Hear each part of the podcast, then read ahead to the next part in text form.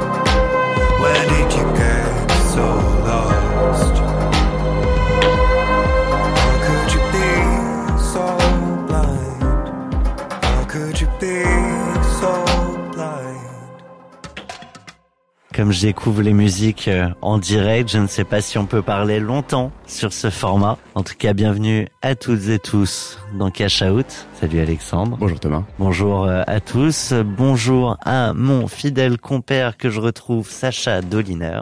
Salut Sacha. Salut Thomas. Salut, Alexandre et autour de la table également Grégoire Allenspack, notre partenaire banquier privé chez Neuflis. Alors, est-ce un hasard? Mais tout le monde se connaît en fait autour de cette table. Exactement, c'est un hasard complet. Avec Sacha, on se connaît depuis euh, pas mal d'années, euh, un cercle d'amis euh, commun. Et on s'est on s'est revu d'ailleurs aussi dans un cadre professionnel. Pas si longtemps que ça. Exactement. Et avec Grégoire, on a beaucoup travaillé ensemble parce que Neuflis a, a suivi l'aventure euh, des Du Factory. De A à Z et suit aussi l'aventure de ma nouvelle boîte EdTech. donc c'est euh, voilà une relation qui s'est créée il y a un an et demi et donc on commence à se connaître de mieux en mieux. Et là on est là pour parler euh, des coulisses de la session des Du Factory au groupe. Au groupe Alten. On peut mentionner les chiffres? Je peux pas mentionner les chiffres, non, impossible. Sept chiffres? C'est possible possible. Bon, on en on n'en saura pas plus, mais on a fait quand même nos petits devoirs avec euh, Sacha. Euh, T'as choisi là euh, Goliath euh, de Wookid euh, pour dire quoi que c'était toi David? Exactement. non, moi je suis pas Goliath dans l'histoire. Non, c'est un peu quelque chose qui me suit depuis le début de mes aventures entrepreneuriales et c'est quelque chose que j'ai l'impression de, de, vivre à chaque fois. on aura l'occasion d'en parler, mais oui, clairement, le sujet de la session c'est David et Goliath. Ouais. Parce que euh, Alten Parce qu'Alten, boîte euh, magnifique de 4 milliards, euh, avec 60 000 salariés dans 30 pays. Euh, oui, c'est clairement Goliath, ouais. Eh ben, on va raconter tout ça. On plonge tout de suite le jour du signing. Et ce jour-là, eh ben, on est en ambiance Guns N' Roses, Civil War, on Civil War.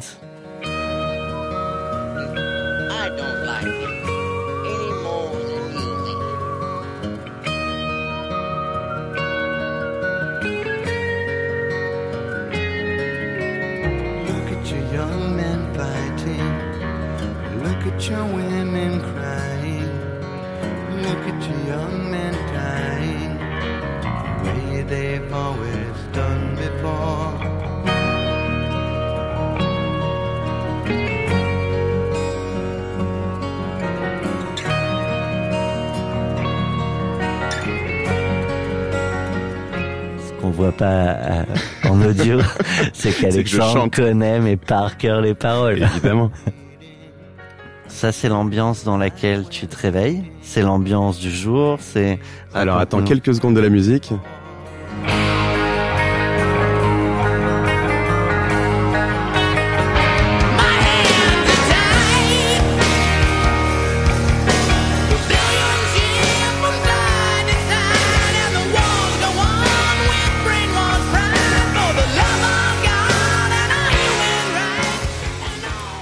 Ça c'est le mood. tu peux le décrire avec tes mots? Ah ben il le décrit très bien Axel Rose. Ça commence par What we've got here is failure to communicate. Le, le jour du signing en fait a été reporté euh, beaucoup beaucoup beaucoup de fois. Euh, donc euh, le, le, à la base ça devait se faire en mai. Exactement. Ça se fera en septembre. Exactement. En fait, on, commence les négociations au tout début, en octobre 2022. Euh, il y a un aller-retour dont on aura l'occasion de parler. On reprend les négociations début 2023 avec une, une deadline en mai. Et euh, pour les raisons de complexité du deal, de, de délai qui euh, s'allonge à chaque fois, chaque semaine, ça se reporte, ça se reporte, ça se reporte. Mais chaque semaine, on te dit, c'est la semaine prochaine. à peu près, ouais. C'est à peu près ce qui se passe. Euh, pour plein de raisons. Hein. Ça, c'est euh, moi mon premier deal M&A, donc euh, je, je suis bien un petit peu le truc, mais on continue à avancer et ça se signe au final le 21 septembre. J'essaie juste de, de replonger moi, Sacha, toi, forcément, tu l'as vécu, mais aussi tous les auditeurs. Tu sais que tu vas vendre ta boîte. Enfin, on te propose. A priori, c'est mhm. censé se faire, même si on sait que tant que c'est pas signé, c'est pas signé. Exactement. Et toutes les semaines, tu t'attends à ce que ce soit le jour J, et toutes les semaines, on te dit, c'est la semaine prochaine. Donc la première fois, je pense on se dit, ok, décalé, c'est pas très grave. Deuxième semaine, mais au bout de la quatrième, cinquième semaine, enfin moi, ça m'aurait rendu littéralement fou. Bah, c'est sûr que ça simplifie pas euh, la communication, mais euh, il y a toujours euh, des, des, des raisons. Hein, il décale pas par plaisir. après, il faut réaliser aussi que par rapport, il peut y avoir, pardon, je te coupe, il peut y avoir des bonnes raisons de décaler. Enfin, ça, tu tu le dis très bien mais n'empêche que le vivre. Ah oui. Ah c'est pas pareil. ça, ça, s'arrête jamais. Ça, à la, à la maison, c'est la coulisse. C'est euh, tu, tu te demandes, euh, enfin tu demandes si ça va se faire. Donc c'est vrai que tu te poses plein de questions. Tu te dis ça va peut-être pas se faire. C'est peut-être une raison de montrer que ça va pas se faire. Donc euh, oui, à la fin, tu te poses des questions à tel point que le, le, le jour du deal, 30 minutes avant, j'ai essayé de, de, on a essayé de s'appeler avec le CEO de, de la boîte pour discuter et pour. alors on n'a pas réussi à savoir au final. Donc le deal a avancé quand même et on est allé jusqu'à la signature. Mais c'était oui un, peu un ras-le-bol de cette négo qui dure, qui dure, qui dure, quoi. Tu veux que ça avance? T'as les nerfs super solides. C'est possible, ouais. On me décrit peut-être assez souvent comme ça. Ouais, bah il faut tenir. De toute façon, on n'a pas le choix, hein, donc faut y aller. Il y a, y a du monde derrière, il y a des salariés, il y a des équipes qui attendent. Euh, j'ai en plus une autre boîte euh, que j'ai montée en parallèle euh, qui attend que le CEO revienne opérationnel sur le terrain. Donc il y a du monde. T'es partagé entre l'ego euh, de l'entrepreneur qui a envie parfois euh, de, de, claquer la porte. C'est pour ça que tu peux passer des coups de fil, tu peux euh, avoir envie de d'exploser, de, mais t'es repris par, je veux dire peut-être la, la sagesse qui s'apprend avec le temps, de dire que t'es pas seul dans le truc et que t'embarques du monde. Au bout de plusieurs fois où c'est décalé, euh, tu peux aussi te dire que il y a un, un, acharnement finalement réciproque dans le dire et, que le deal va se faire. Quoi. Il va se faire parce que. C'est ça. Toi, tu le prends comme ça. C'est dur, c'est dur, mais à la fin, tu, à la fin, tu, au début, t'es énervé une fois, deux fois, trois fois. Après, tu finis par être très détendu, résilient, euh, non? Si, si, si, bien sûr. Tu, tu sais que tout n'a pas été fait euh, pour en arriver là. Quoi, je veux dire, tu, c'est, t'es au bout de dix mois ou onze mois, je sais plus exactement. Euh, tout ce qui était engagé en temps, en argent, c'est, c'est pas pour en arriver à rien, quoi. Mais et du coup, parce qu'en plus t'as deux boîtes, donc même si euh, EduFactory, on, on y reviendra, t'avais staffé pour que ça puisse relativement tourner euh, mhm. sans toi, c'est aussi peut-être ce qui a facilité euh, le, le, fait de pouvoir vendre. Euh, et t'as l'autre boîte, euh, EdTech, qu'il faut continuer à te faire tourner. Ça prend du temps, tout ça. C'est ça. Euh, ça défocus en partie, j'imagine évidemment, sachant que EduFactory, je la vends au bout de 10 ans, hein, après 10 euh, ans de la création. Par contre, EdTech, la boîte est bébé, donc elle a 2-3 ans d'existence. Euh, on est 15 salariés, on est petits, ils ont besoin, évidemment... Euh, en levée de fonds On est en plus en levée de fonds, on aura l'occasion d'en parler. On a, on a mené deux combats en parallèle, c'est-à-dire une due deal qui a pris beaucoup de temps avec un très gros groupe en face, et en parallèle une levée de fonds dans une année catastrophique 2023 quoi. On, on, va raconter ouais. Et le jour du signing, tu, tu sais pas que c'est du coup tu as fait plusieurs fois qu'on reporte, tu sais pas que c'est le vrai signing ou est-ce que toi ce jour-là, tu te dis de toute façon euh, où je signe, euh, où c'est fini, euh, et où est-ce que tu sens quelque chose en disant bon ce jour-là c'est le vrai jour du vrai signing, tu vois tu on sentait quand même que ce jour-là, c'était le vrai jour, dans le sens où euh, bah, tu arrives à court de documents qui ont déjà été signés. Quand il y a un moment où tu, tu peux pas euh, signer la serviette de table, t'as tout signé. Hein, donc euh, là, on savait que ça arriverait. Peut-être que ça serait reporté encore au lendemain parce que euh, on serait pas mis d'accord sur tel et tel élément, qui sont toujours des éléments qui sont importants. Mais on le savait, on savait que c'était ce jour-là. Et vous avez closé le deal le jour du signing aussi ou ouais. D'accord. On a fait signing closing. Ouais. D'accord. Donc c'est c'est quoi l'ambiance là ce, ce jour-là? Parce qu'après tout ce temps-là, après peut-être des fois des agacements et en même temps j'imagine le, le j'ai dit le, le soulagement euh, de le faire. C'est mélangé, c'est quoi?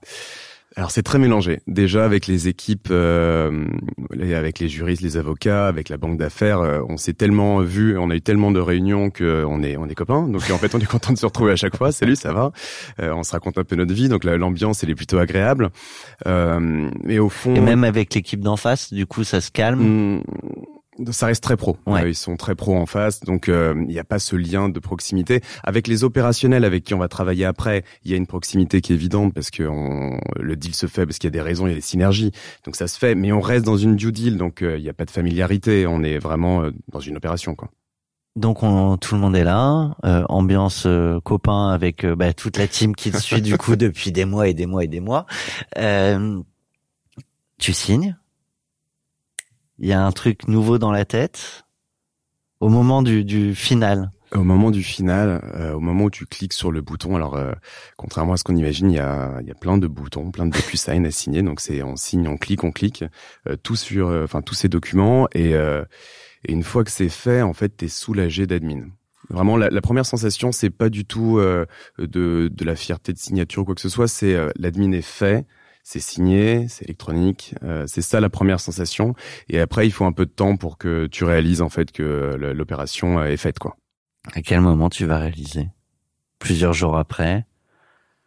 Ça prend en sortant Des, des locaux Non, pas du tout, parce que comme j'avais l'autre boîte à côté, ça, on enchaîne direct. Euh, non, je pense que ça prend du temps, mais le, le, jour du signing, j'ai pas euh, forcément de, de, de, de souvenirs particuliers. Mon meilleur souvenir du jour du signing, en réalité, c'est le, le, match de rugby euh, France-Namibie ça paraît complètement dingue, mais je me rappelle, c'était aussi le 21 septembre, et je revis un petit peu, je me, je me sens euh, soulagé à chaque essai qui est passé. Je sais pas si tu te rappelles, c'est un match 96 euh, à 0 quand même, donc euh, une grosse bataille. Et je, puis je revis le match, et puis à l'intérieur, je suis en train de me, me voilà, je, tu te vides un petit peu de la pression, et, et ouais, je me rappelle surtout de ce, de ce moment-là en fait et t'as le sentiment d'être un peu ton le champion de aussi euh, avec eux avec l'équipe de France euh. mm, non enfin c'est vraiment plus euh, la notion de bataille que je vois pas de champion d'ailleurs ils ont pas gagné.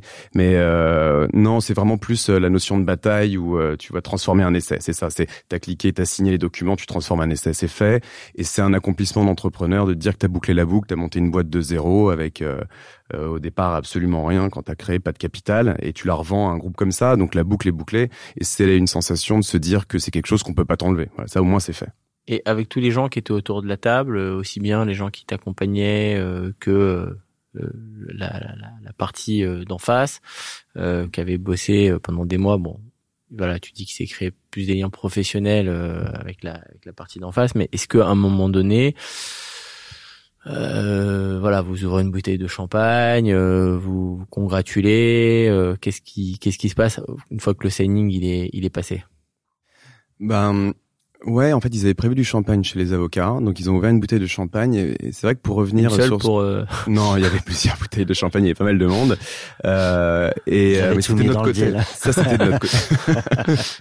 et euh, ouais, donc pour revenir à ta question, euh, c'était aussi un des moments où je réalisais parce que l'équipe des avocats, donc de notre côté, était était hyper sympa et me euh, bah, me félicitait, me était content de voir qu'en plus de ça, j'avais derrière une autre boîte. Donc c'est, en fait, tu, tu, je pense que tu réalises toujours à travers le regard des autres. Tu réalises jamais par toi-même.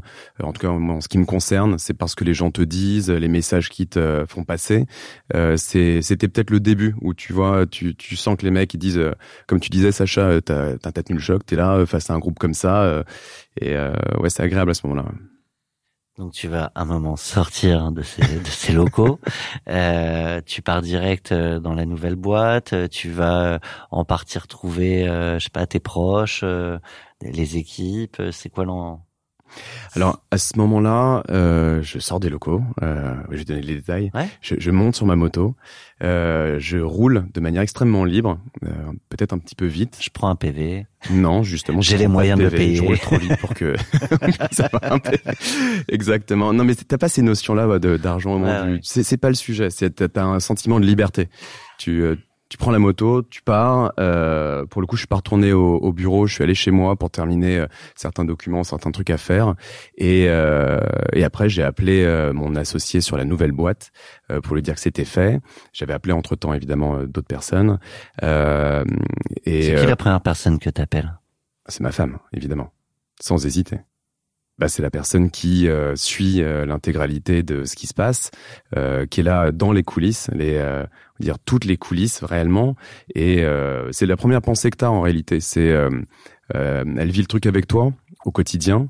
Et la, la, la pour le meilleur et pour le pire. Pour le meilleur et pour le pire, et t'es content de te dire, elle n'a pas vécu pour rien. C'est fait, c'est aussi, on peut pas l'enlever, tu vois. Donc c'est quelque chose qui est hyper fort. Je rebondis sur quelque chose de vachement important que tu viens de dire enfin je trouve. Euh, tu vas me dire, bah, c'est pas une question d'argent, euh, c'est plus un sentiment euh, de liberté. Est-ce que finalement c'est pas le, le, le leitmotiv un peu de, tous les entrepreneurs en fait? Est-ce que tout ce qu'on fait depuis le début de créer une boîte euh, euh, jusqu'au moment où tu la vends et bon, gagner de l'argent avec, est-ce que tout ça c'est pas une histoire de, de liberté plus que effectivement d'argent pour parler? Complètement. C'est, euh, tu le décris très bien. Euh, si c'était qu'une question d'argent, moi j'ai commencé ma carrière en salle de marché. Euh, j'étais chez Goldman Sachs quand j'ai démissionné pour monter EduFactory. Si c'était que pour l'argent, alors je dis pas que les banquiers ne sont là que pour l'argent en salle de marché. C'est une autre motivation, c'est un autre travail. Mais donc tu gagnais plus à cette époque-là qu'au début d'EduFactory, j'imagine. Ah oui, oui, non, c'est même pas comparable. tu te payes pas les premières années pour commencer. Donc au contraire, tu, tu quittes un siège doré.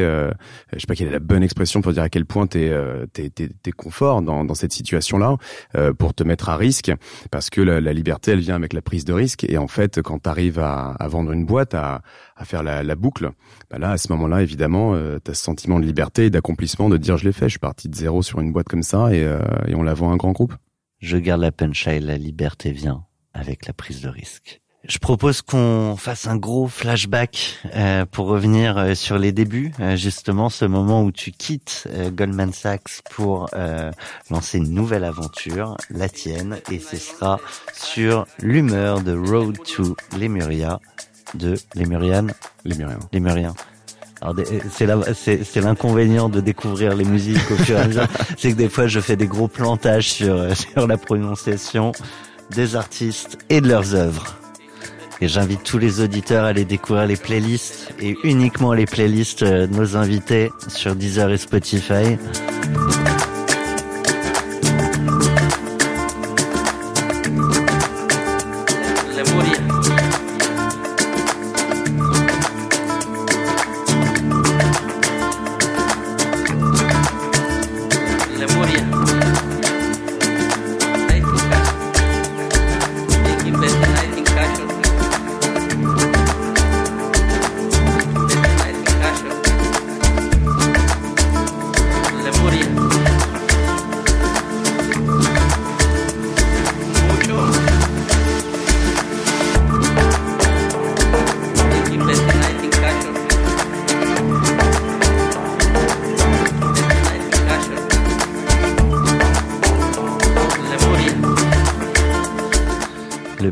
Que tu fais euh, aux équipes là à la prod, c'est pour dire laisse laisse tourner. Ah ouais, je kiffe cette musique.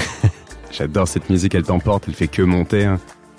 On peut parler dessus hein, pour le coup, on peut la garder. En fait, Road to Lemuria, euh, c'est un DJ déjà que j'adore, qu'on adore. Euh, Road to Lemuria, c'est un peu un symbole quand tu veux faire un flashback sur Factory parce que euh, Lemuria, c'est euh, la légende d'un continent disparu, euh, merveilleux, parfait, un peu en mode Atlantide. Et euh, le DJ Lemuria, quand il fait cette musique, c'est ça, c'est la, la, recherche de Lemuria, donc c'est la recherche du paradis. Et quand tu crées, je trouve, ta première boîte, tu pars un peu comme ça, fleur au fusil découvrir un continent euh, magique. Euh, tu sais pas s'il existe, une légende. Explorer, ouais, ouais. Voilà, il explorer, tu pousses les branches et qu'est-ce qui se passe derrière, etc. Et euh, c'est le premier truc qui m'est venu en tête euh, pour trouver une musique sur le, la création et le début de cette aventure. Alors c'est quoi les branches qu'il a fallu traverser, les sentiers qu'il a fallu créer? Est-ce que tu as 10 ans devant toi? Ah mais j'ai toute ma vie. ok les auditeurs, euh, soyez prêts. le podcast va durer longtemps. Pour ceux qui courent, euh, ça va durer. Vous allez battre votre corps. Voilà, c'est ça. ben, en fait, pour moi, euh, EduFactory, c'était l'école de l'entrepreneuriat. Même si j'avais monté une première boîte avec deux copains quand on avait 18 ans, une boîte d'événementiel. Paris Premium. Paris Premium, exactement. Une boîte, on a fait ça pendant un an. C'était sympa. On était jeunes. C'était, on lançait des marques, on lançait euh, des sites internet. C'était oh, une petite boîte de, d'événementiel sympa. Parenthèse, pourquoi t'as arrêté? Parce qu'on est tous partis euh, continuer nos études. Il y en a un qui est parti dans une banque d'affaires chez Lazare. Moi, je suis parti euh, euh, en Angleterre étudier à King's College. Donc, on se séparait. donc, c'était le moment de se séparer, quoi. Et donc, pardon, c'était fin, fin de la parenthèse. Fin de la parenthèse. Et du factory. Et donc, euh, et du factory, pour revenir dessus, oui, c'était les, pardon, l'école de l'entrepreneuriat, même si j'avais déjà eu cette petite expérience, mais c'était partir de zéro et j'ai appris, euh, j'ai appris, appris, appris tous les jours. J'ai appris ce que c'était d'être entrepreneur. Je pense que le, le jour, le premier jour où euh, on m'a annoncé une mauvaise nouvelle et je me suis mis à marrer, je pense que c'est le jour où j'ai réalisé que j'étais entrepreneur. Je comprenais ce que c'était être entrepreneur. En fait, c'est gérer des problèmes, mais avec le sourire. Parce que c'est l'eau au quotidien de l'entrepreneur. Donc si en fait, quand t'apportes une nouvelle sinon, problématique, tu fais la gueule tout le temps. Sinon, tu fais la gueule tout le temps. Enfin, je veux dire, on vient de voir en règle générale quand il y a un problème ou quelque chose que les gens ne savent pas gérer, parce que les gens imaginent que toi tu as lu un guide ou que euh, de manière innée tu sais résoudre des problèmes que qui sont pas euh, faciles à résoudre. C'est quand tu, tu rentres en période de Covid, on vient de voir qu'est-ce qu'on fait. Bah évidemment, la dernière fois qu'il y avait Covid, voilà ce que j'ai fait quoi. Donc, euh, mais mais il faut pas forcément le montrer, donc faut gérer.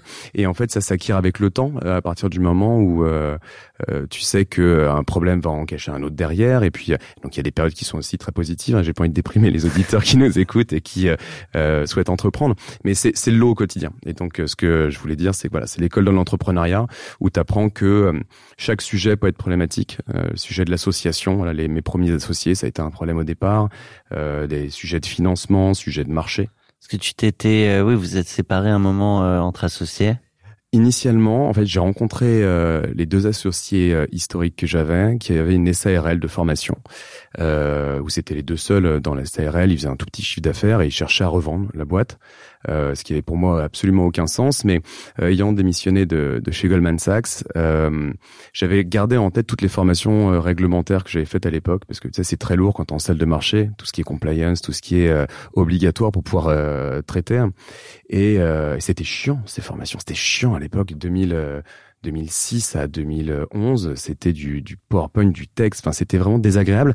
Et euh, eux avaient donc une boîte de formation qui faisait un peu digital et je leur ai dit, vous connaissez euh, mieux que moi ce secteur-là, moi je peux développer, je sais développer des choses, euh, on peut s'associer. Ils étaient plus âgés que moi, ils avaient 50 ans à l'époque, j'en avais 25. Euh, et après, ben, alors avec un ça s'est bien passé, on est toujours copains.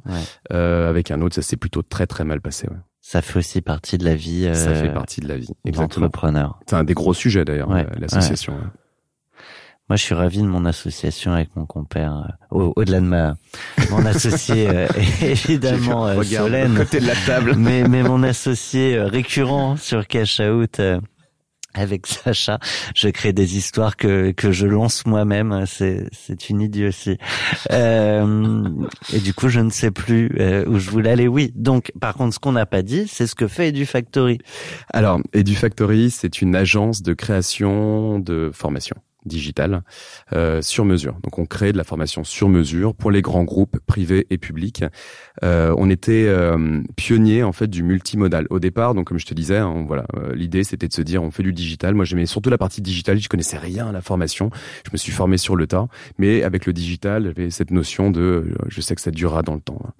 Et euh, en fait très rapidement on s'est dit si on veut sortir du lot, en tant que boîte de service, hein, vraiment, il va être en capacité de proposer un service très différenciant.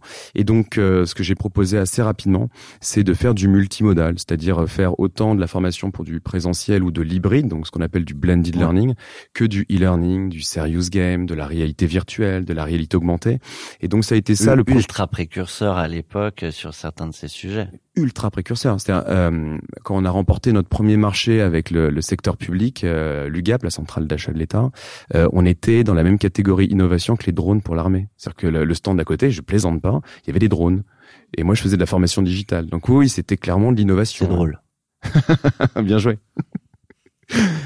Donc, euh, donc voilà, c'était le, premier positionnement, c'était celui-là, et ça a fait de nous un pionnier, et euh, ce qui a fait euh, notre croissance, et puis le fait qu'on a, je pense, pas mal influencé le secteur ça représente quoi l'année avant la revente en termes de chiffre d'affaires, de nombre de collaborateurs, de secteurs euh, porteurs en fait, euh, bah, l'année avant la revente, c'est Covid. Donc, c'est pas des bonnes années pour le service. C'est des années qui sont super complexes. Euh, au moment de la revente, en équivalent temps plein, on est entre 30 et 35, parce qu'on a des salariés, mais on a aussi pas mal de d'externes avec lesquels on, on, travaille. Donc, on est on est toujours sur une croissance en fait du chiffre d'affaires. Ça, c'est une chose dont on est assez fier, c'est que depuis la création, on a toujours été en croissance. Les années Covid ont été plus compliquées, mais 2022, on est de retour euh, en rentabilité. Donc, au final, c'est juste une, une, petite parenthèse.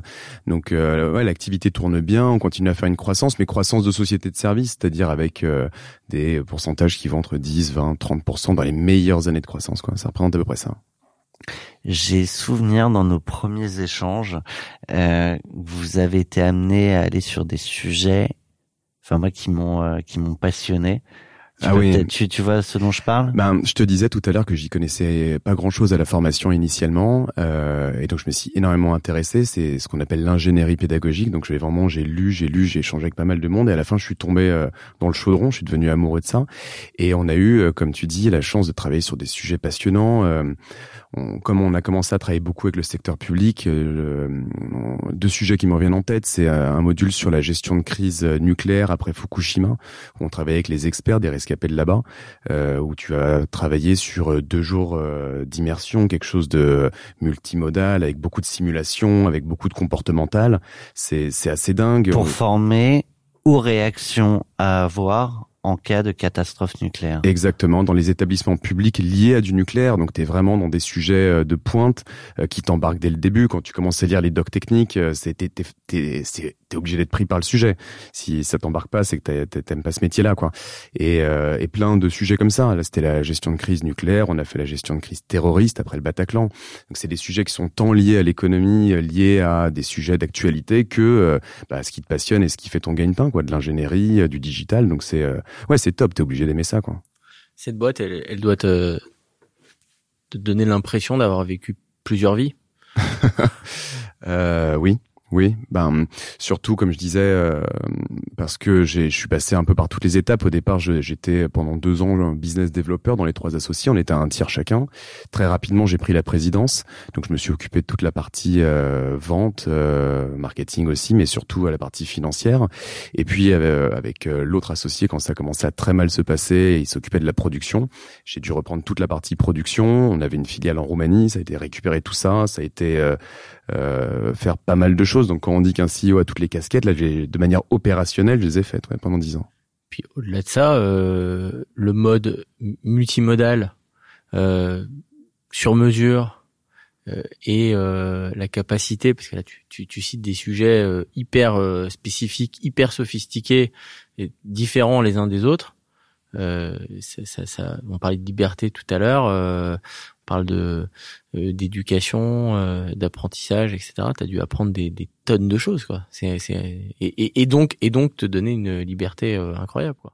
C'est exactement ça. Et en fait, tu joues non seulement avec les thématiques, comme celles que j'ai citées, mais comme tu le dis, tu joues avec toutes les technologies. En fait, dès qu'il y a une nouvelle technologie qui sort, tu te frottes les mains, tu auras les équipes et tu dis qu'est-ce qu'on en fait, qu'est-ce qu'on peut en faire, comment est-ce qu'on va pouvoir améliorer l'expérience d'apprentissage pour faire en sorte que les, bah, les apprenants, qui sont un peu tout le monde, hein, que ce soit en entreprise ou ailleurs, puissent bénéficier de ces nouvelles techs. Donc, ouais, c'est sûr quand tu prends en main les, les, premiers modules de réalité virtuelle, que tu fais de la simulation sur des chantiers, des trucs vraiment complexes de sécurité, ça devient génial donc là, on va arriver, parce qu'on va revenir au négo, mais tu as évoqué euh, les contrats publics mhm. euh, avec l'UGAP, et il va y avoir un appel d'offres à, si je dis pas de bêtises, plusieurs dizaines de millions d'euros. Exactement. Qui vont transformer euh, bah, l'avenir, la suite de, de l'aventure pour revenir, oh, je fais un peu de suspense hein, si tu me permets, mais du coup, euh, je propose qu'on rentre dans, dans le dur des négos, peut-être aussi des négos avec d'autres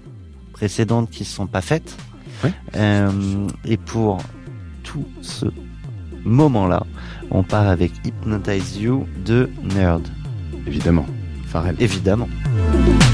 Just close your eyes, let me hypnotize you. I can make your storm feel sky blue. Girl, when you're lost, you know I'll find you.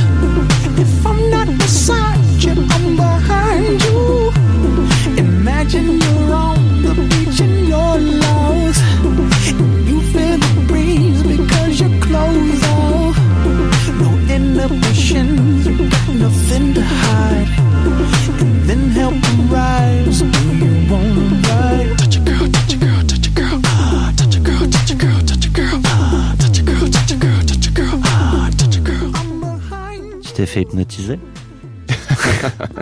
il y avait un message dans ce...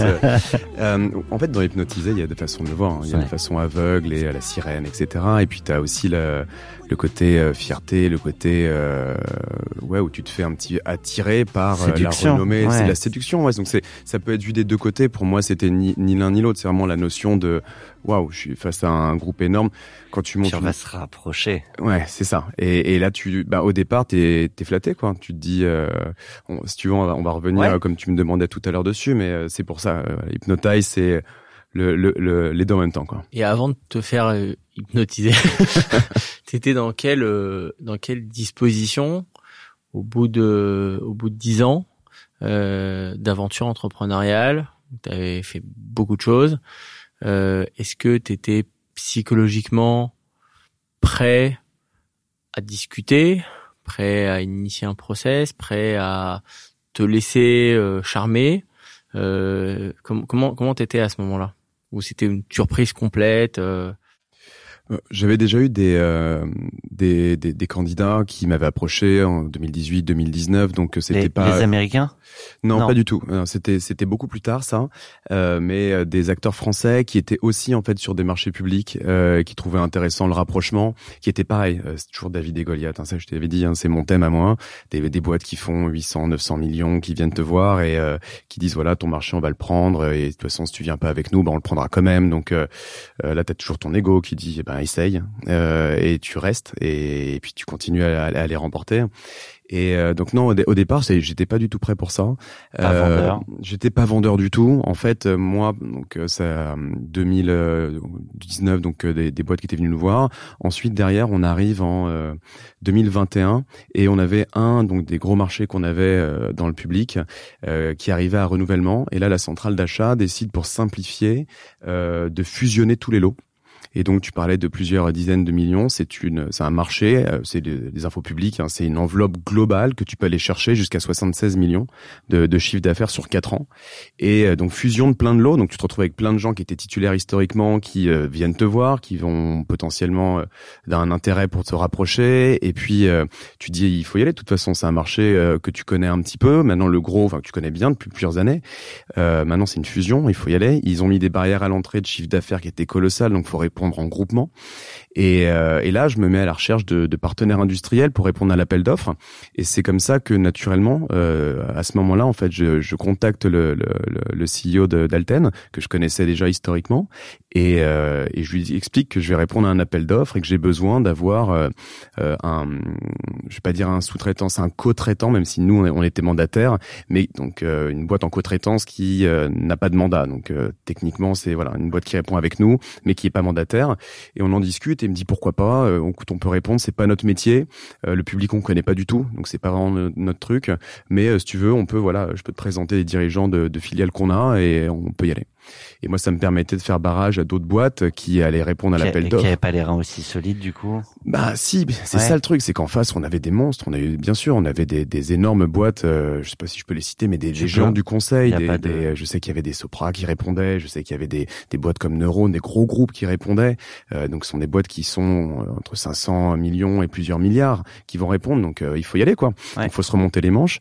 Euh, et là, on y va, on répond à l'appel d'offres, euh, on y va comme des dingues. On fait, je me rappelle la soutenance, on leur crée un environnement 3D super immersif euh, où on fait vraiment la soutenance dans cet environnement-là. Ils voient qu'on a un savoir-faire, on a qu'on a, ils voient qu'on a une, culture du public qui est assez forte et euh, et au mois de juillet, euh, on a la réponse. On est en 2022, on a gagné. Voilà. Et là, on se retrouve titulaire d'un lot max 76 millions. Euh, il y a de quoi se projeter.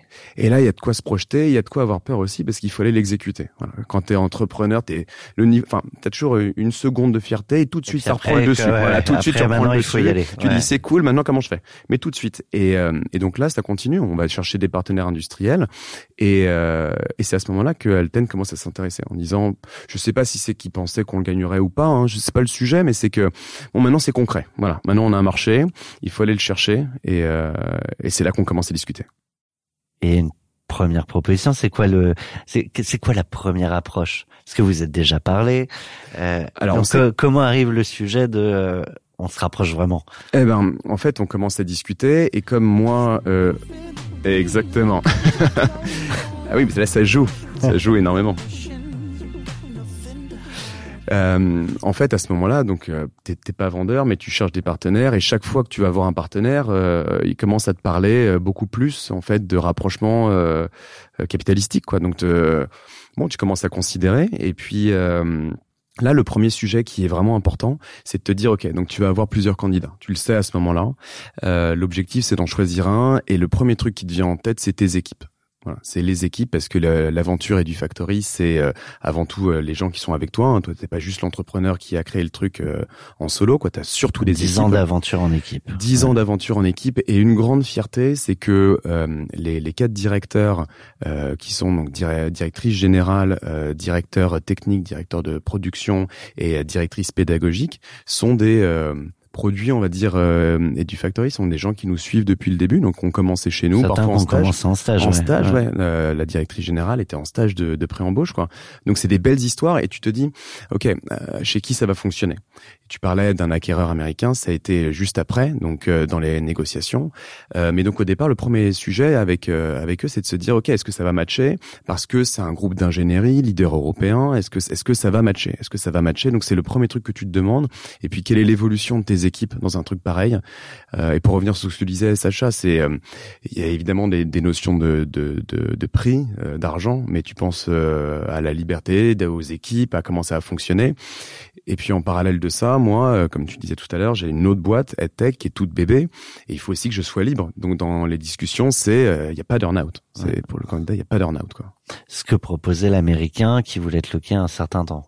Exactement. Voilà. C'est-à-dire que dans, dans, les discussions, on commence à avancer au départ avec Alten, et euh, là arrive euh, un acquéreur américain qui prend une exclusivité de manière très agressive, euh, donc il bloque les discussions avec tous les autres candidats. Et, et là, c'était très différent parce que c'est une culture complètement différente, un peu un peu cowboy honnêtement, avec une. C'est dire quoi cowboy? Parce qu'on dit souvent cowboy, mais concrètement, c'est quoi arriver en cowboy?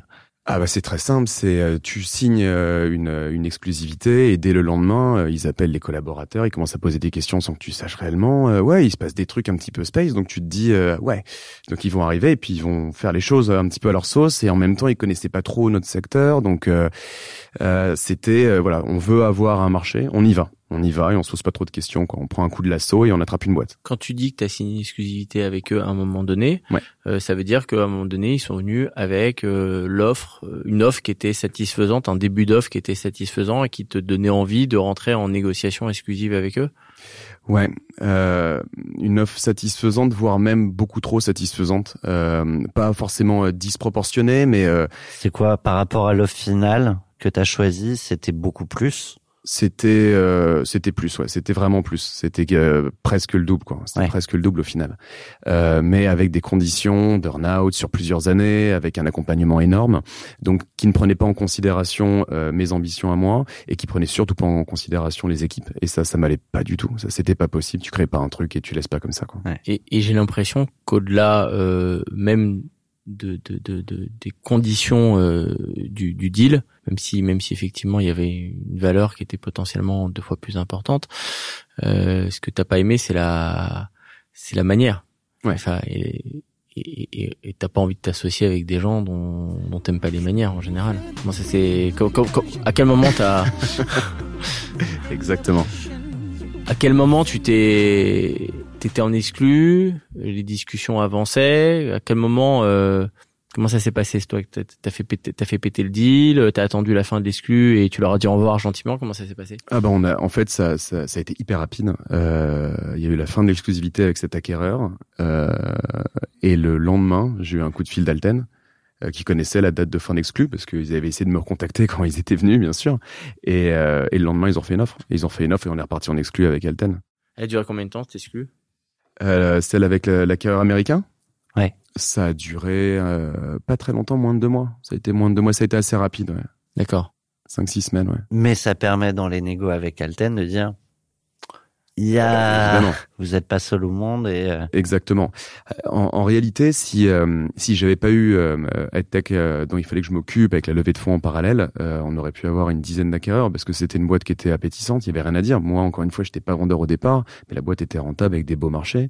mais c'est vrai que on a vu une synergie tout de suite avec euh, avec Alten.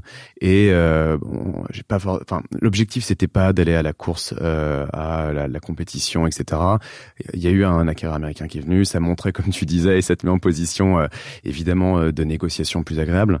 Mais c'était pas de leur mettre 10 en face quoi. Il fallait être productif quoi. Donc les négos vont démarrer avec Alten, un peu plus dans le dur. Euh, tu le disais tout à l'heure, euh, ça a duré des semaines et des semaines et des semaines. Et, c'est long. Et c'est très long. Alexandre, je t'avais prévenu, euh, tu le savais. Il y a une question surprise de Grégoire euh, Allenspack, banquier privé chez notre partenaire Neuflise. J'ai hâte de l'entendre. On t'écoute. Euh, oui, bonjour Thomas, euh, salut Alexandre. Maintenant qu'on, comme on, on, se connaît bien, on a vécu pas mal de choses euh, ensemble, dirons-nous. Par conséquent, j'ai une question un peu personnelle à te poser.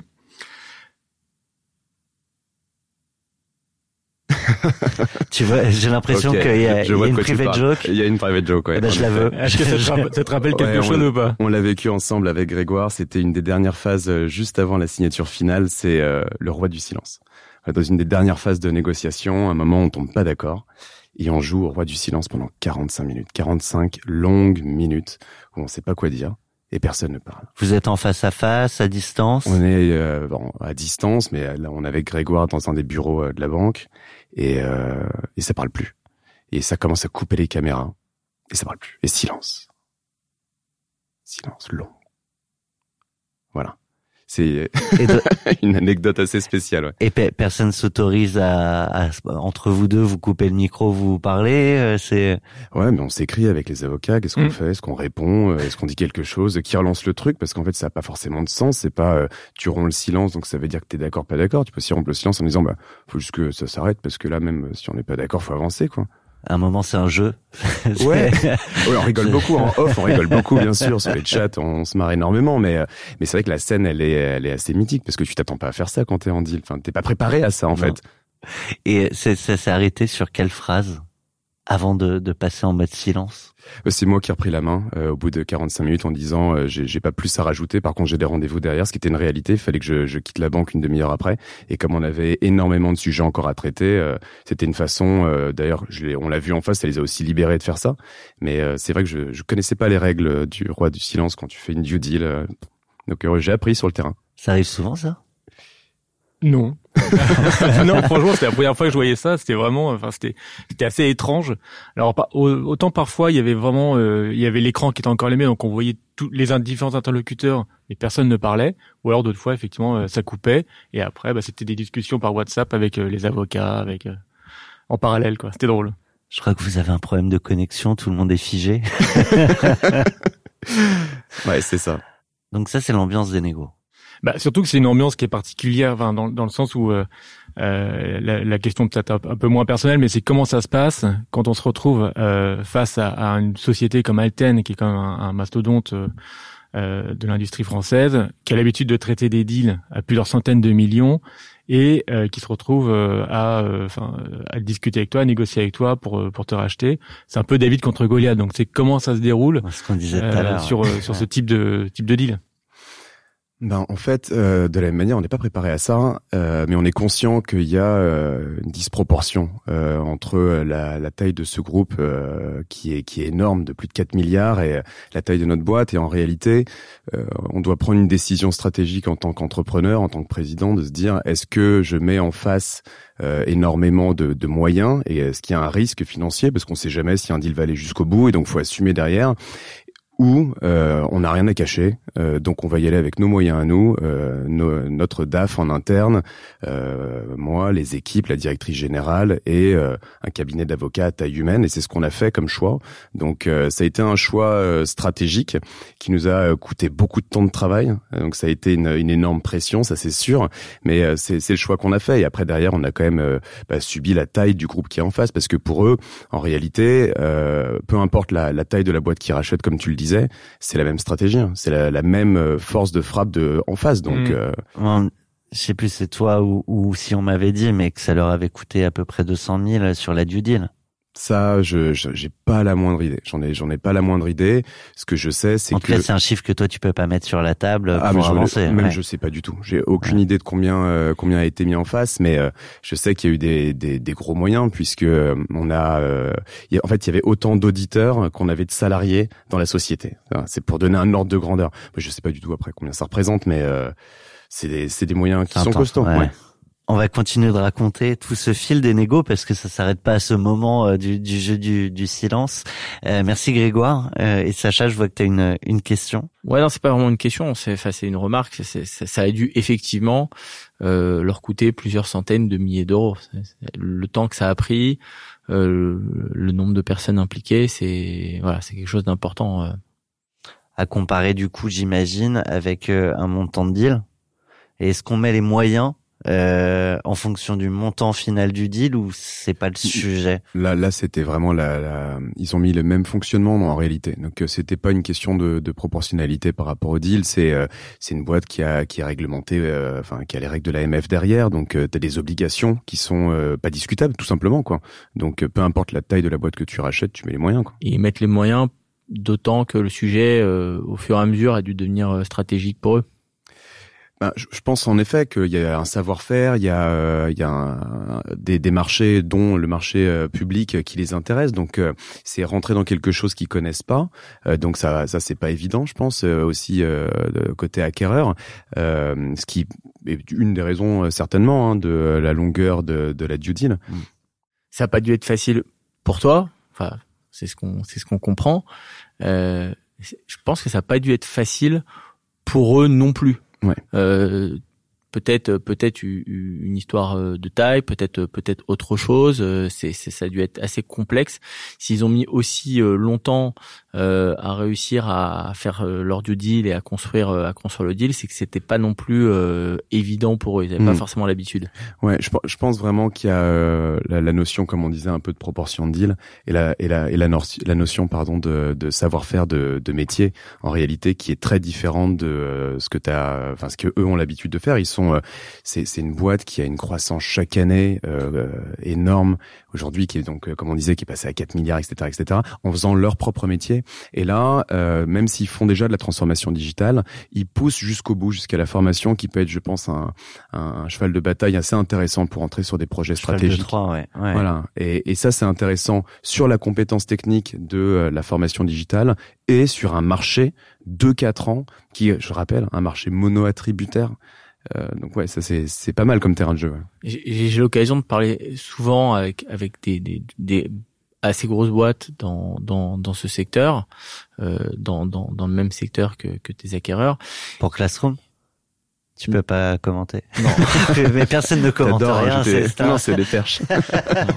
non, j'ai non non j'ai j'ai j'ai l'occasion non non j'ai l'occasion de parler souvent avec des des des, des grosses ESN, des gros des grosses boîtes de conseil et effectivement euh, c'est c'est c'est un c'est un gros dilemme pour beaucoup d'entre eux stratégiquement, ils se diraient je dois faire évoluer mon métier, aller acheter euh, aller acheter de la techno, aller acheter euh, d'autres savoir-faire, euh, d'autres voilà, on parle beaucoup d'IA aujourd'hui, on parle de, de différentes choses. Et mais mais mais plus facile à la fin et c'est souvent ce qu'ils font bah, de racheter des boîtes qui sont un peu un peu similaires euh, structurées de la même façon et plus petites. Mm. ils font ils font de ils font de la chaîne alimentaire quoi ils vont chercher euh, la boîte plus petite qui fait la même chose et là et là et là c'est un challenge pour eux challenge intellectuel euh, challenge euh, euh, effectivement les, les les les gars du M&A ont dû un petit peu euh, quand quand quand les mecs de la stratégie et du business leur ont dit bah, On il faut, il, il faut que tu achètes cette boîte.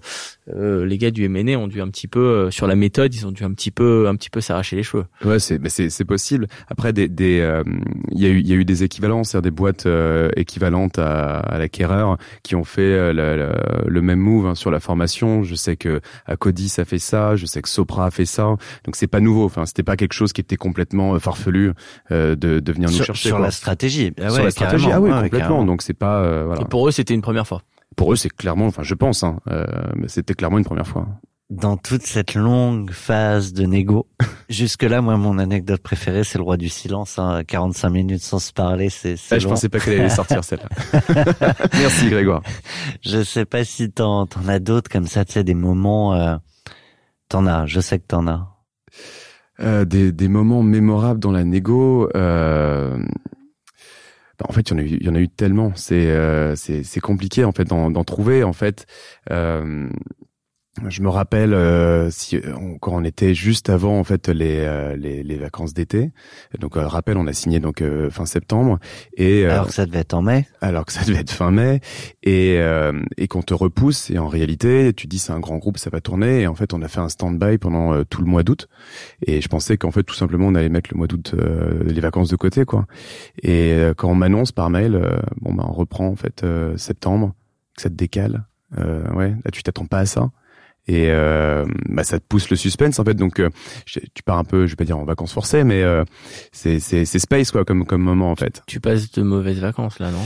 Alors non, je passe de super vacances. Ah Pour le coup, on passe de très bonnes vacances parce qu'on arrive à changer les idées avec euh, avec ma femme. On part faire euh, un petit peu on va à l'aventure comme on a l'habitude de faire. Donc là, tu pars pas avec tes nouveaux copains, les banquiers, les avocats. euh, Mais c'est pas encore signé, donc on est tous un petit peu tendus. Mais euh, non, non, on, on arrive à partir un petit peu à se vider l'esprit, hein. Euh, mais en gardant en tête que le, le jour du retour, euh, c'est le je crois le 22 août, quelque chose comme ça. ça, ça fait partie aussi des, des, des qualités de l'entrepreneur, la, la patience ou être capable de mettre de côté euh, un sujet. Compartimenter, euh, ouais. Ouais, il faut compartimenter, c'est obligatoire. Sinon, euh, tu rentres chez toi, tu te tires la gueule ou t'es stressé ou. euh, Alors, bien sûr, t'as les échos. Hein, de, quand tu rentres, t'arrives pas à faire poker face. hein, Ouais, j'allais dire, c'est beau sur le papier, c'est pas toujours Ouais, simple. non peut-être on va hein. interviewer ta femme aussi pour savoir. Eh ben, je lui proposerai avec plaisir, bien sûr. En parallèle, on l'a dit tout à l'heure, et je veux bien juste qu'on fasse une parenthèse là-dessus. euh, Il y a EdTech, dont on parlera après sur le fond, mais Ouais. t'es- là, tu es en phase de, de levée de fonds en, en parallèle, tu le disais. Ça va se signer à peu près au même moment ou ça va quand même se faire après Sur le timing? En fait, euh, la levée de fonds, il y a eu un timing qui est lié à l'environnement euh, économique qui s'est dégradé de manière colossale. On avait prévu de commencer à lever euh, en février avec la personne qui est en charge de ça, David. Euh, et puis on commence à faire les premiers rendez-vous avec les VC. Et là, tu as la banque SVB euh, qui, euh, qui se casse la gueule euh, aux États-Unis. Et euh, quand tu as la banque de la Silicon Valley euh, qui représente les startups qui commencent à se casser la gueule et que Crédit Suisse suit derrière, etc., tu vois que l'environnement, ça va être costaud. Et tu en début de due deal de vente de, de, de la boîte en parallèle. Et là, tu lèves des fonds sur la nouvelle boîte. Donc en fait, tu as, t'as les deux. quoi. Tu, tu vas te prendre les deux et les deux en version euh, bien, des, bien, bien costaud. quoi. Et la finalité de ce, ce deal?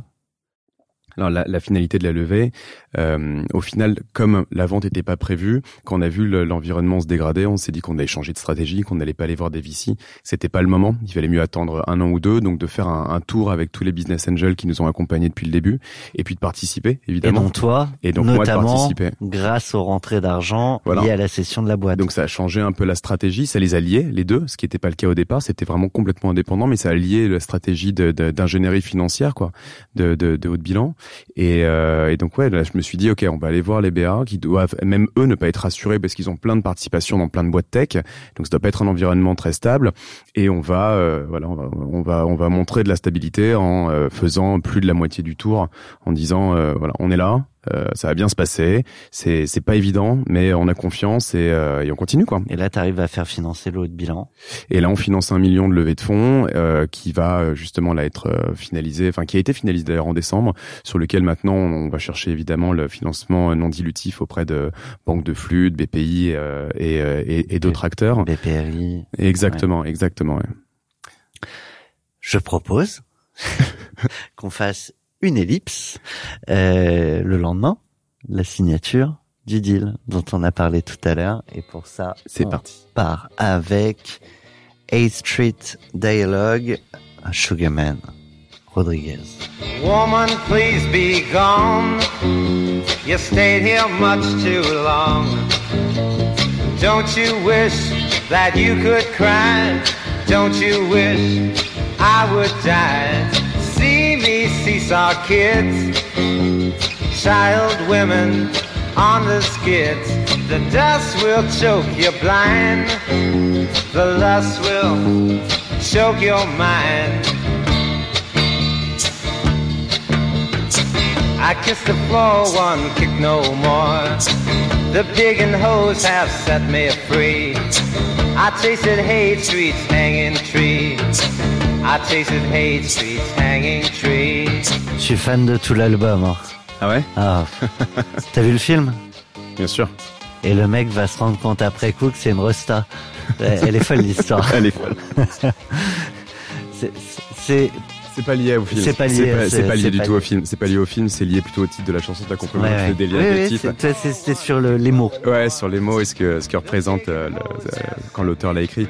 Hate Street Dialogue, c'est euh, tu, viens de signer, tu veux plus de small talk. Quoi. Tu veux plus Street Dialogue, c'est tu on vient de- Direct. ouais, c'est direct, stop. Là, là, c'est fait, c'est terminé. On en a parlé tout à l'heure. Euh, T'as bouclé la boucle. Maintenant, euh, tu vas aller de l'avant.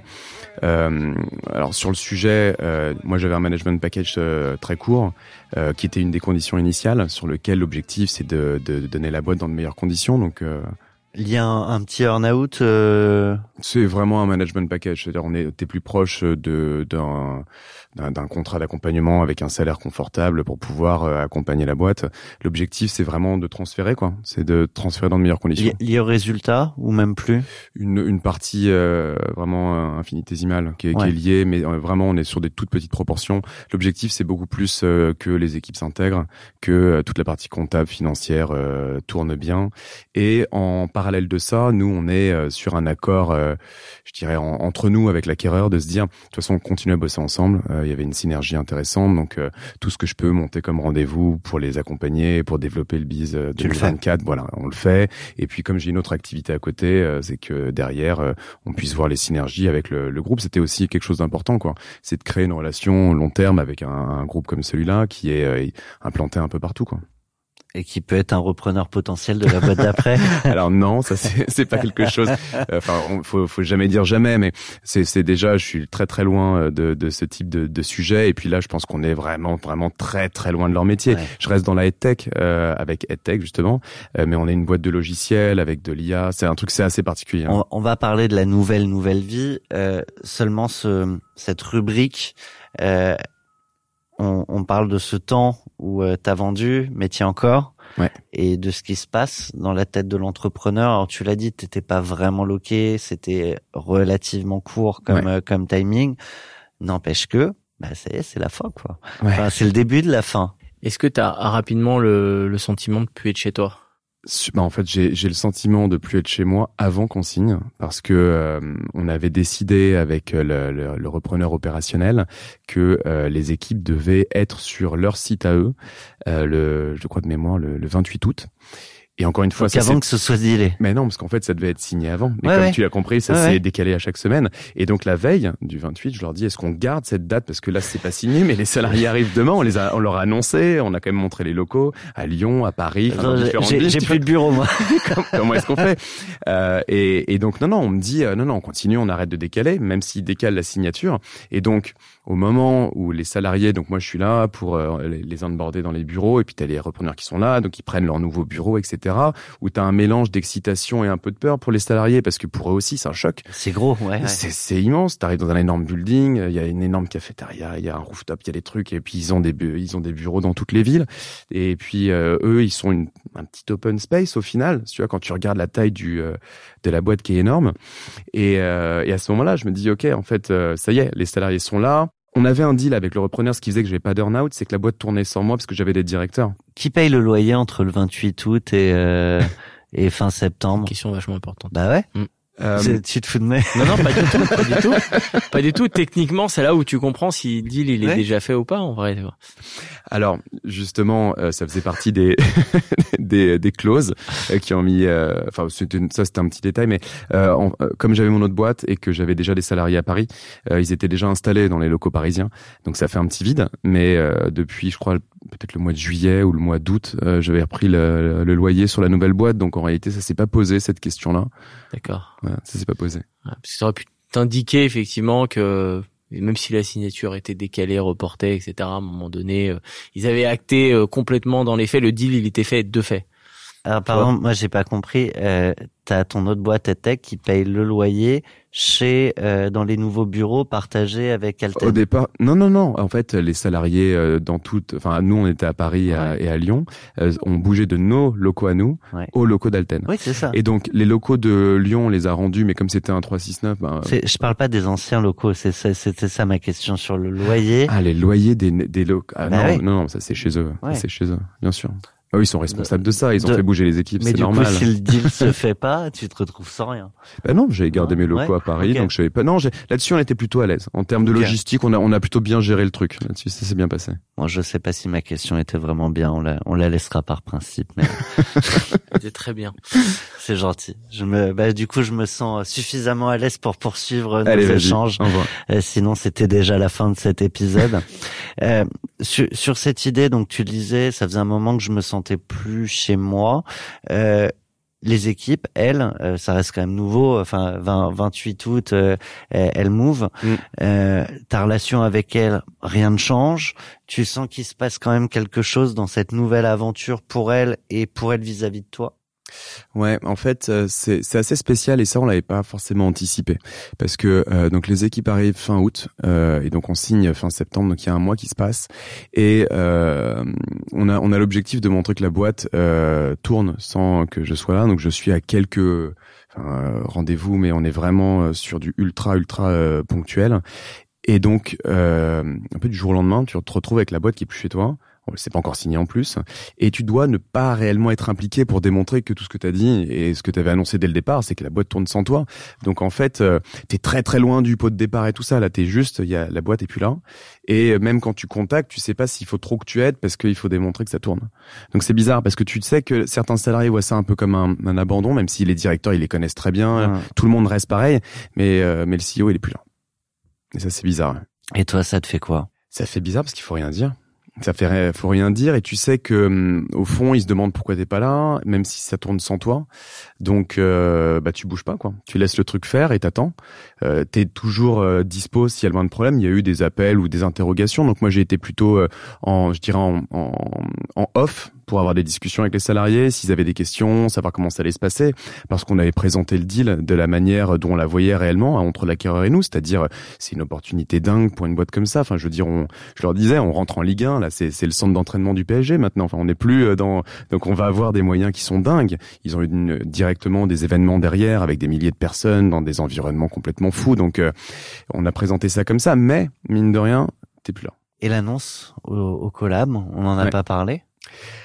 Euh, l'annonce au collab, c'est l'annonce un peu légale, c'est-à-dire j'en avais parlé à Loi Hamon voilà, l'OAMON, évidemment, qui t'oblige à, à, à en parler aux salariés avant s'ils veulent euh, s'y opposer. Il y avait quelques personnes dans l'entreprise euh, vraiment clés qui le savaient depuis le début, hein, qui étaient dans les discussions. Euh, mais c'est vrai que ce moment, il est spécial parce que tu fais une annonce et toi, au fond, t'es partagé entre euh, ben, la, la, la- un peu la nostalgie de ce que tu vas annoncer, l'excitation pour les embarquer. Et en même temps, tu sais que quand tu annonces un rachat, c'est, ça doit être forcément flippant pour euh, des salariés. Donc, euh, tu es obligé de le présenter de manière ultra positive et être vraiment à l'écoute de ce qui va se passer. Et j'avoue que euh, sur le moment, c'est plutôt très bien passé. Euh, c'est après qu'on a eu plein de questions. euh, du genre? Ce qui était bizarre, c'est que c'était quand même des questions très logistiques. C'est-à-dire euh, les, les bureaux, ça va être. En fait, c'était vraiment très très très lié à du euh, day to du day. quotidien, ouais. Et alors que c'est vrai que quand tu travailles sur un truc comme ça pendant un an, toi tu penses stratégie, stratégie, croissance, pays, tu penses à des trucs. euh, Et là, ça te ramène, si tu veux, à, à des sujets qui ont été importants parce que encore une fois, les- le sujet des équipes, euh, des locaux, de qui allait faire quoi, etc., avait été vraiment des gros gros sujets de, de discussion. Mais là, tu es sur de l'opérationnel. En fait, tu te rapproches beaucoup plus euh, des euh, des problèmes terrain, quoi. Et ça m'amène une question que j'ai jamais posée à Ah. cette antenne. Vas-y. Mais que les est-ce que les retours que tu as eu de tes collabs a une incidence dans les thèmes des négos que tu as eu ensuite avec le repreneur? Parce que en fait, c'est la même phase. Tu, tu annonces qu'il va y avoir cette euh, cette reprise, mais les négos sont encore en cours. En fait, on avait fait un gros travail avec euh, avec la directrice générale euh, pour s'assurer que tout le monde et même au contraire, en fait, on avait beaucoup de gens qui étaient indépendants et on s'est assuré qu'ils aient un CDI qui soit intégré parce que nous on savait pas si on avait la volumétrie derrière. En fait, pour revenir à la genèse du, du projet, hein, l'objectif c'était euh, d'avoir un partenaire industriel pour aller décupler ce qu'on va faire en, chiffres. Et donc nous, quand on avait des euh, personnes qui étaient euh, externes parce qu'on on savait pas en, en termes de volumétrie, en termes de charge de travail, là, on a voulu s'assurer à ce que tout le monde puisse rentrer. Donc on s'était on s'était occupé de tout ça. Ce que j'avais pas anticipé, euh, peut-être de manière naïve, c'est que ben, il y avait quelques salariés qui étaient très contents d'être dans une petite boîte tech, quoi, une petite boîte digitale euh, à taille humaine et euh, pour lesquels l'aventure du grand groupe les intéressait pas du tout. Il y a eu des déperditions après, comme j'imagine souvent. Je pense comme dans toutes les boîtes. Ouais. Il y a eu, il y a eu bien sûr, il y a eu des départs euh, qui ont été accompagnés Ouais. euh, de A à Z où on a beaucoup pu discuter, etc. Mais oui, il y a eu des départs, bien sûr. Mais bon, ça, ça je crois hein, que c'est resté dans des proportions complètement raisonnables. Quoi. T'avais des gens de l'équipe qui étaient actionnaires? J'ai été boîte bootstrappée de A à Z où j'avais euh, racheté tout le monde, donc euh, non, non, j'étais le seul. D'accord. Enfin, il restait un mini pourcentage, euh, 3%. Et une question euh, un peu, peut-être un peu banale, mais mais pareil que je crois que j'ai jamais posé euh, à Oh l'antenne. là là, c'est le, le jour des premières. Je crois que la, la loi Hamon, elle t'impose euh, d'annoncer deux mois euh, avant euh, la session que tu vas vendre la boîte. Ouais. Au- donc au moment où tu l'annonces, tu sais pas encore si ça va se faire vraiment. Exactement. T'es en pleine négo, Ouais. t'es- c'est en plus euh, dans ton cas, c'est reporté, donc j'imagine que c'est peut-être même deux, encore Ça rajoute. plus tôt que deux mois avant, que ça a été peut-être annoncé. Mm. Euh, c'est c'est c'est c'est c'est pas un peu compliqué. Euh, J'imagine que euh, quand c'est un grand groupe euh, qui fait ça, euh, bon, il y a il y a il y a, y a tout tout est très organisé, très structuré pour pouvoir le faire. Et puis finalement, euh, individuellement, euh, chaque salarié n'a pas le même poids, mais là euh, là t'as t'as t'as ton équipe, t'es 35 personnes, ils sont proches de toi. C'est c'est ça doit pas être évident non, de, de, de, de l'annoncer alors que c'est ça va pas se faire. Enfin, alors que tu sais Ça pas si ça va pas se alors faire, que tu sais pas si ça va se faire. Ben, alors techniquement oui, c'est-à-dire quand tu l'annonces, tu, ça peut se casser le lendemain. Donc ça c'est sûr que encore une fois, ça, c'est tu le dis. Quand, quand tu fais Non, l'annonce, Non, tu peux pas dire quelque chose comme ça. C'est-à-dire que tu sais qu'il y a une, il y a une probabilité. Après, c'est à toi de mettre le chiffre dessus que ça se fasse pas. Mais comme on le disait en tout début de, de podcast, euh, des deux côtés, on savait qu'on était, on avait avancé, qu'on avait engagé tout ça, euh, pas pour euh, en, euh, pour que ça s'arrête. Hein. Donc euh, concrètement, euh, bon, quand tu l'annonces, t'es pas sûr. Juridiquement, t'es pas sûr, mais bon, t'es confiant. C'est une grosse prise de risque. Ouais, mais bon, quand t'entreprends, euh, voilà, ce qu'on disait avec le risque et la liberté, bah, tu Non, sais, mais tu le sais. Je rebondissais là-dessus justement parce que finalement, ça se fait pas. Peut-être que euh, Ah bah. tu peux avoir une partie de l'équipe qui euh, se pose des questions, qui est démotivée. Bien sûr. euh, Mais mais prends le problème à l'envers. Si tu l'annonces pas, tu le feras jamais le deal. bien sûr. quelqu'un a dit euh, à cette antenne, la liberté est intimement liée à la prise de risque. Je sais plus qui c'était. C'était Je peut-être notre invité du C'était jour. pour y revenir. je trouve que c'est important de. Va arriver quand même ce temps, ce moment où euh, bah tu vas fermer la porte derrière toi pour la dernière fois. Tu vas quitter la boîte et là tu sais que tu ne remets pas les pieds. C'est la dernière fois. Tu fais le tour des bureaux. Et en fait t'es pas revenu parce que t'avais pas le droit de leur parler. Donc en fait C'est entre pas pas le droit. c'est- Non non, c'était mieux. t'as pas le droit. Voilà. C'est mieux que la boîte tourne et donc euh, j'intervienne pas. En fait, euh, ça ça se fait progressivement et c'est d'ailleurs euh, techni- techniquement parlant, juridiquement, c'est encore en cours parce que j'ai encore quelques missions de transfert jusqu'à la fin du mois de janvier. Euh, mais en fait, à partir du moment où les salariés ont quitté les locaux, qui sont les locaux de quasiment 10 ans, ouais. euh, qui sont dans d'autres locaux, que tu vois qu'ils ont créé des liens avec d'autres équipes, c'est déjà en train de se tourner. Donc au final, Oui, t'as pas ce sentiment d'avoir fermé une porte qui t'appartient parce que c'est autre bureau, pas les souvenirs qui vont avec. Et puis ça se fait progressivement et euh, et puis c'est il faut que tu sois pas trop présent non plus. Et puis en même temps de ça t'as pas le moment de penser parce que t'as une autre boîte à côté. Donc en fait quand tu réouvres la porte des locaux comme moi je suis basé à Paris ben maintenant j'ai les salariés de l'autre boîte qui sont qui étaient déjà là. Et euh, pour qui eux bah en fait ça change rien à part qu'il y a leurs copains euh, qui sont plus là dans les locaux parce qu'ils étaient tous potes évidemment. Euh, donc euh, bah c'est surtout la suite. Et là les gens ils sont demandeurs. C'est quoi what's next? Eh ben, what's next euh, Je vais te le dire tout de suite. C'est oh là là, oh là là là là euh, de Blanco White.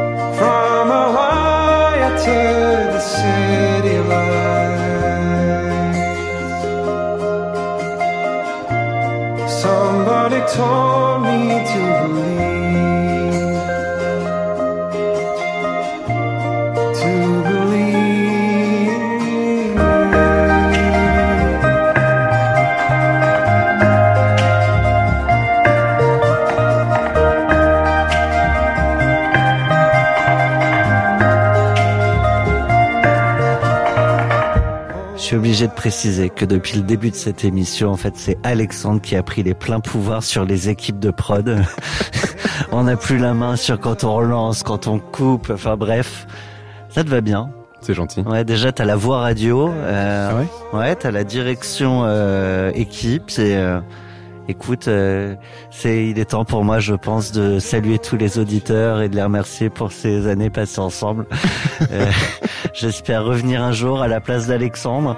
Exactement. Euh, J'ai- après J'ai eu, peur- vendu- j'ai eu peur deux minutes de me faire virer. Ah bah, maintenant, J'ai dit ça la va, saison 4. euh, ça, ça va dépendre d'Alexandre. hein. maintenant, c'est, entre eux, c'est mains. Euh, nouvelle aventure, on le disait. EdTech. Ouais. Pas TE, c'est H, mais T-A-K-E. Point .com, exactement. Et point, euh, .ai aussi. Alors cette minute de pub te sera facturée, hein, sache-le. Mais euh, aucun problème, avec plaisir. Raconte-nous. Euh, bah en fait oui le, le, le, le jour d'après euh, alors je mis cette musique là parce que c'est un petit clin d'œil à ma femme musique qu'on écoute tout le temps en fait dès qu'on a un moment sympa hein, dès qu'on part en vacances dès que c'est une musique qui nous parle beaucoup hein. et euh, c'est euh, pour revenir à ce qu'on disait initialement en fait c'est le, le, le jour d'après ce tribute c'est euh, à la personne qui t'accompagne au quotidien et qui est là dans les coulisses donc euh, tu vois petit clin d'œil euh, petit clin d'œil euh, à ce moment-là important et, euh, et on enchaîne à 200%. C'est-à-dire euh, les équipes qui attendent sur EdTech, nouvelle boîte, euh, enfin qui a deux ans et demi à ce moment-là. Et là, enfin, un CEO à temps plein. Voilà, CEO à temps plein. D'ailleurs, c'est exact. C'est marrant que tu dis ça parce que c'est la phrase de, de mon associé qui me dit, bah c'est la première fois que la boîte a un CEO. Et ça me touche quand il dit ça parce que je me rends compte en réalité que tu peux avoir plein de projets en parallèle, mais un CEO à temps plein, c'est pas un CEO qui est pris euh, sur plein de sujets. Et euh, Et ça, vous allez le voir tout de suite, le, le déclic. Ouais. Ouais. Ouais, ouais. Alors bien sûr, je vais pas dire que la boîte, euh, enfin tu sais, sans le CEO et tout, elle tourne pas. euh, T'as quand même, euh, t'as plein de salariés, etc. il y a eu des choses qui ont été faites. Il y a eu plein de trucs qui ont été faits. Mhm. Et mais, c'est surtout mais ça fait, donne un coup d'accélérateur. ah, ça donne un coup d'accélérateur parce que c'est à ce moment-là où tu clôtures la levée de fonds aussi. Donc en fait, tu commences à avoir des ambitions différentes. Tu tu sais que tu peux t'arrêter sur un business plan particulier, sur un plan de recrutement, de monter en charge, euh, sur des dépenses marketing, sur euh, de, voilà. Donc t'as, t'as- ça ça ça permet de donner une direction un peu différente et euh, et puis surtout vraiment surtout ça me permet à moi de revenir sur le terrain et ça c'est bien Ça, ça te manquait. ouais ça monte Ouais. bien sûr bien sûr On dit ce que fait Tech, peut-être? Alors ouais, euh, EdTech c'est euh, donc toujours dans le même secteur, donc les technologies de l'éducation, et c'est un, euh, outil d'aide à la conception et à la production. Donc c'est vraiment quel, un outil dédié pour tous les acteurs de la formation, avec beaucoup d'IA, qui te permet de concevoir et de produire beaucoup plus vite tout type de formation. Donc c'est un outil qui était très utile aussi euh, à EduFactory. hein. Mhm. C'est c'est né en fait de l'expérience des 10 ans. On s'est rendu compte qu'on y avait des pain points sur le marché. Et le premier c'était ça, c'était un outil, et le deuxième c'était qu'il n'y avait pas de communauté euh, de- d'experts autour de, des, La de la formation. EdTech. Donc on a créé une marketplace de freelance. Et donc EdTech aujourd'hui, c'est une combinaison d'un SaaS et d'une marketplace. Alors les VC disent que c'est une SaaS Enable Marketplace. C'est euh, voilà, un espace de travail, on va dire. C'est bien d'avoir des noms un peu claquants. Ouais, c'est sympa, hein. de positionner. euh, typiquement, alors, la marketplace, c'est une chose. Sur la techno, euh, même pour créer les formations, euh, tu aurais peut-être pu te dire, euh, on le fait au sein des du Factory euh, pour développer beaucoup plus vite. Euh, pourquoi ce choix de, monter en fait la boîte à côté? C'est parce qu'il y avait cette dimension marketplace et que vous vouliez pas mélanger les deux, ou que tu voyais aussi l'avenir à côté euh, possible pour ce duo outil marketplace? Euh, c'est un peu des, un, comme tu l'as dit, c'est enfin c'est exactement ça. hein. C'est au départ c'était un produit en interne. On devait même l'appeler la factory du factory euh, parce qu'on avait identifié des choses qui étaient utiles pour la pour la boîte. Et puis on s'est très très rapidement rendu compte qu'il y avait plein de monde qui avait le même problème. Et donc on est parti. euh, c'était le même moment où j'ai j'ai rencontré mon associé d'ailleurs complètement par hasard. C'est à ce moment-là. Euh, suite à un texto qui m'était pas destiné, tu vois, comme quoi les premiers associés c'était par du M&A, etc. Quoi Il s'est trompé d'un chiffre et c'est arrivé chez toi mais ou- même pas. J'ai reçu un texto d'une personne que je connaissais depuis dix ans, une copine euh, du, du club de sport, qui m'envoie un message. euh, Alex, tu fais chier, t'as mal posé la baignoire. Mais je te jure, c'est un truc ça s'invente pas. Et je reçois le texto et je me dis, euh, c'est bizarre. Je l'appelle et je dis, euh, ça va, etc. Et il me dit, ah non, mais c'était pas du tout pour toi. Et on commence à discuter. Et puis euh, je lui explique ce que je fais, mon nouveau projet tech et je monte une marketplace, un outil, etc. Et elle me dit, euh, écoute, mon mari, c'est le roi. euh, Enfin, c'est c'est c'est un mec un peu incontournable du secteur de la marketplace. Euh, rencontre-le. Je rencontre son mari. Son mari me dit, mon ingénieur, mon génie, c'est ce mec-là, Mathieu. Et en fait, je rencontre Mathieu. Au départ, il devait être consultant euh, pour euh, que j'ai vraiment une aide technique. Et euh, ton écoute, associé, ce sera pas le mari, non, non, ça mais sera son- son, son- son, mec un peu entre un peu génie. Ouais. Ouais, son génie à qui il m'a dit, je l'ai présenté deux fois. euh, et, T'as eu le droit à trois vœux quand Ouais. tu l'as rencontré. Exactement. Et, euh, et ouais, et après coup de foot professionnel et on s'est associé sur la nouvelle boîte quoi. Donc euh, super association et tu vois ce qu'on disait tout à l'heure sur euh, tout ce que tu peux vivre comme expérience un petit peu euh, merdique avec d'autres d'autres associés, t'apprends que tu peux découvrir dans d'autres circonstances qui ont rien à voir et une super association quoi.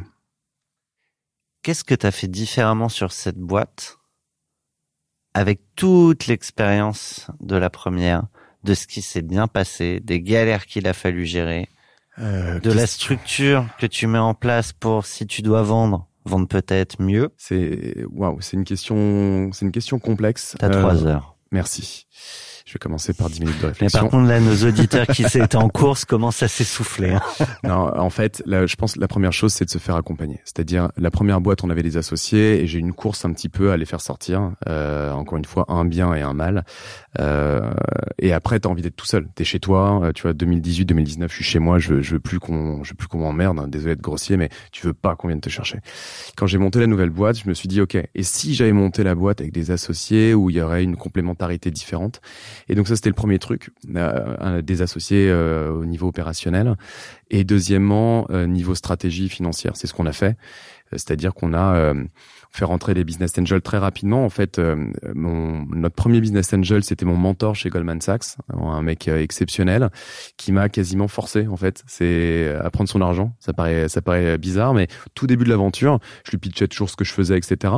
Euh, et quand je lui ai parlé de tech la première fois, il m'a dit ah ok c'est intéressant, euh, reviens me voir quand t'as avancé sur le projet. Et on est un an ou ouais, quasiment un an après qu'on ait lancé EdTech, et je lui parle du projet. Il me dit Alex, j'arrête de donner des conseils si je mets pas un ticket. Et il me le dit comme ça parce que Cyril il parle comme ça. Il me dit je mets un ticket ou je te parle plus. Et ça commence comme ça en fait l'aventure avec le premier ticket. Et il embarque ses mecs avec lui et, et ça démarre comme ça. Donc être super bien accompagné, un, un, un gars dont je parlais qui m'avait parlé, enfin qui nous avait aidé dans le, la vente aussi, qui nous accompagne, David. Enfin c'est être entouré. Ouais. Quand c'est des proches comme ça que tu connais bien, euh, comment se fait la, la négo, euh, le ticket? Euh, C'est un montant, mais c'est aussi euh, une valeur? c'est il y a pas de discussion. C'est euh, tu dis euh, enfin quand il m'a dit ça euh, il m'a dit ok mais c'est quoi la valo? Et il m'a dit voilà la première valo il m'a dit c'est c'est deux millions et demi la boîte elle a un an. Ok. Et puis après ça en fait t'in- t'instaures une relation de confiance au tout début en fait avec des personnes qui euh, tu sais que c'est euh, bénéfique des deux côtés. Donc euh, tu fais confiance. En fait, c'est une relation de confiance. C'est ce que je cherchais, ce que j'avais pas eu dans la première où j'ai eu beaucoup de déceptions euh, au fur et à mesure. Euh, je parle vraiment au côté Ouais. actionnaire. Euh, et euh, là, c'est l'inverse. T'es en confiance absolue. Donc en fait, euh, t'écoutes mieux.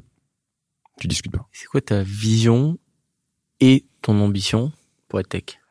D'énormes ambitions, évidemment. Euh, on sait que c'est très disruptif ce qu'on est en train de faire. Euh, en réalité, on est en train de changer euh, le secteur et on a la chance de euh, d'avoir été très, très précurseur pardon sur l'utilisation de l'IA, puisque quand on s'est rencontré avec Mathieu sur- en 2020, tu avais déjà GPT-2 qui corrigeait notre code. C'est-à-dire t'es bien avant et tout le buzz. Ah oui. ah oui, oui, donc nous ça fait longtemps qu'on voit ces trucs arriver et donc l'ambition. Alors sur la partie outils, elle est elle est euh, elle est mondiale en fait. Elle, en fait, on sait que les personas qu'on adresse c'est euh, les mêmes euh, quasiment les mêmes un peu partout dans le monde.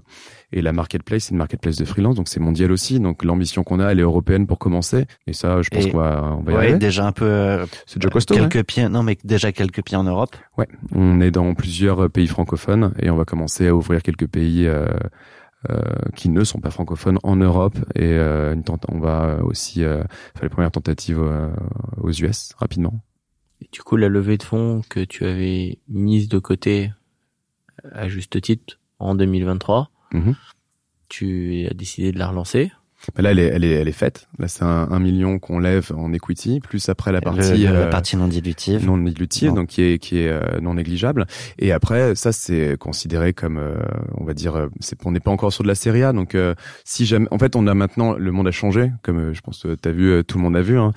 Euh, on va avoir le choix, donc euh, objectif rentabilité ou lever, mais euh, on veut se donner le choix, voilà. Ou les deux. Ou les deux, bien sûr. Sur la partie euh, plus personnelle, Mhm. euh, le fait d'avoir vendu ta dérisqué en partie. Euh, t'as donné, euh, alors, tu, ça se voit bien, tu t'es pas prêt à prendre ta retraite. Hein. euh, même pour 10 chiffres et 10 zéros de plus après, je pense que tu l'aurais pas prise. Non. Euh, N'empêche, est-ce que quelque chose change dans la zénitude On a compris que tu étais quand même relativement zen pour patienter quatre mois euh, de semaine en semaine et, et rester. Euh, néanmoins, est-ce que quelque chose change? Euh, bien sûr, il y a plein de choses qui changent, mais c'est pas c'est pas l'argent. C'est euh, clairement les choses sont complètement différentes financièrement. C'est il y a rien à dire. Mais le gros changement, il est pas là. Il est il est très perso en fait. Je pense que quand t'es entrepreneur, euh, t'as plein de syndromes, syndrome de l'imposteur tout le temps, tout le temps, tout le temps. Euh, et ça c'est complexe parce qu'en fait, euh, j'ai eu souvent la discussion euh, avec pas mal de monde où on dit tu sais l'entrepreneur il faut qu'il rate aussi etc. Et, euh, et tu dis ok mais si t'as fait Euh, Si on peut éviter de rater. si on peut éviter de rater. Non, mais c'est vrai. Je pense que euh, c'est un- vrai sujet. C'est-à-dire que à ce moment-là, ce qui change, c'est que tu as bouclé la boucle et qu'on peut pas te l'enlever. Voilà. Tu as monté une boîte de zéro. Tu as eu plein, plein de combats, des combats euh, compliqués, euh, démesurés, et tu l'as fait. Donc, ce qui change, c'est pas de l'ego, c'est de la réassurance. C'était pas un imposteur. T'as déjà fait un truc.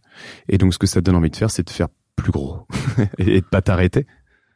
Je peux, euh, dis-moi si je peux dévoiler une partie de l'échange qu'on a eu tout à l'heure, mais ce, ce syndrome de l'imposteur, et en fait, il n'y a pas un entrepreneur qui t'en parle pas, euh, mais en fait, il existe encore, peut-être pas sur les mêmes sujets.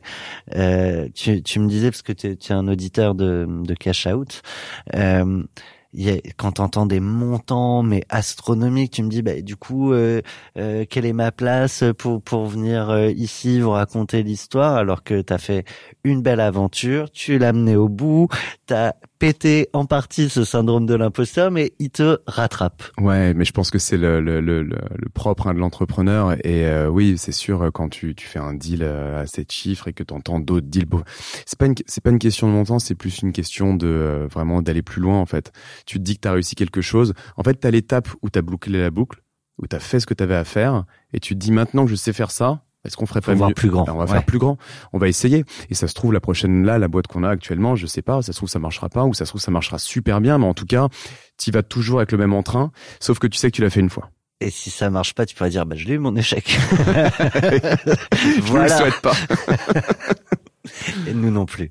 Merci. Euh, on sera ravis de te faire revenir euh, pour nous Ah bah oui. raconter les coulisses du, du, d'une autre session. Toujours sur cette partie plus perso. Déjà, est-ce que tu t'es fait un kiff? Personnel Pas pour l'instant. Pas pour l'instant. Non. Je suis pas. Si je devais faire quelque chose, ce serait pas forcément euh, pour moi. Euh, ouais. Non, c'est non pas pour l'instant. C'est ça. C'est pas pour moi. Voilà. Je, je dis rien à l'antenne. Si tu vois ce que je veux dire. Ok. Tu le diras hors antenne, c'est ça? C'est plutôt ça. Ouais. Ouais, ouais. Ok.